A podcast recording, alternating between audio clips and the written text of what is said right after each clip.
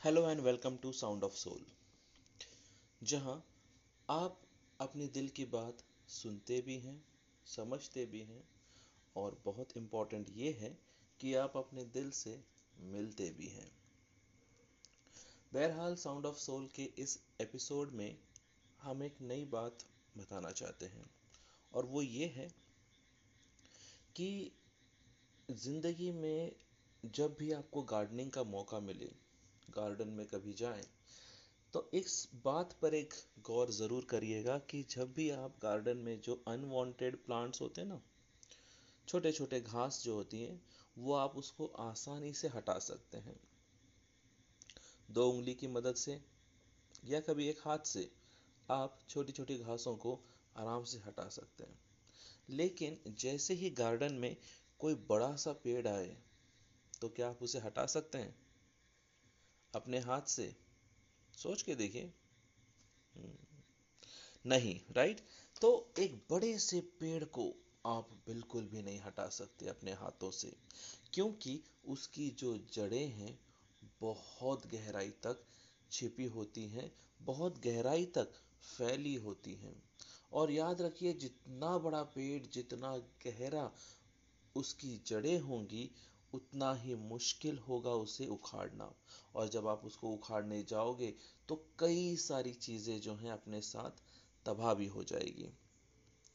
तो कहने का मतलब ये है कि हमारे अंदर बचपन से बसाए गए छोटी छोटी जो यादें होती हैं, गलतियाँ होती है, या किसी के कहे हुए शब्द होते हैं, चाहे वो धर्म से लेके हो या हमारे बारे में हो, पढ़ाई से लेके हो, हमारे व्यक्तित्व के बारे में हो कोई भी चीज़ जो नेगेटिव होती है है, वो हमारे अंदर घर कर जाती है।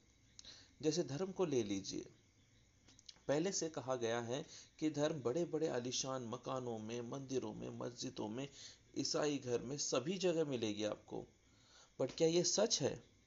ये सिर्फ़ हमारे दिमाग को कंट्रोल करने का एक तरीका है। सोच के देखिए, जो भगवान सर्वव्यापी है जो खुदा सभी जगह बसता है, क्या उसे आप एक बंद कमरे में एक चार दीवारी में बाँध सकते हैं? कभी नहीं। जो सर्वव्यापी है, जो सब कुछ जानता है, जो ये सृष्टि का रचेता है, वो खुद इस सृष्टि के अंदर क्या आप उसको बाँध के रख सकते हैं? नहीं। वो सृष्टि का रचेता आपके अंदर है क्योंकि उसने आपको रचा है। आपके अंदर उसकी सृष्टि है। उस सृष्टि को खोजने की कोशिश करिए। उस परमात्मा को, भगवान को, अल्लाह को, उस यीशु मसीह को अपने अंदर खोजने की कोशिश करिए।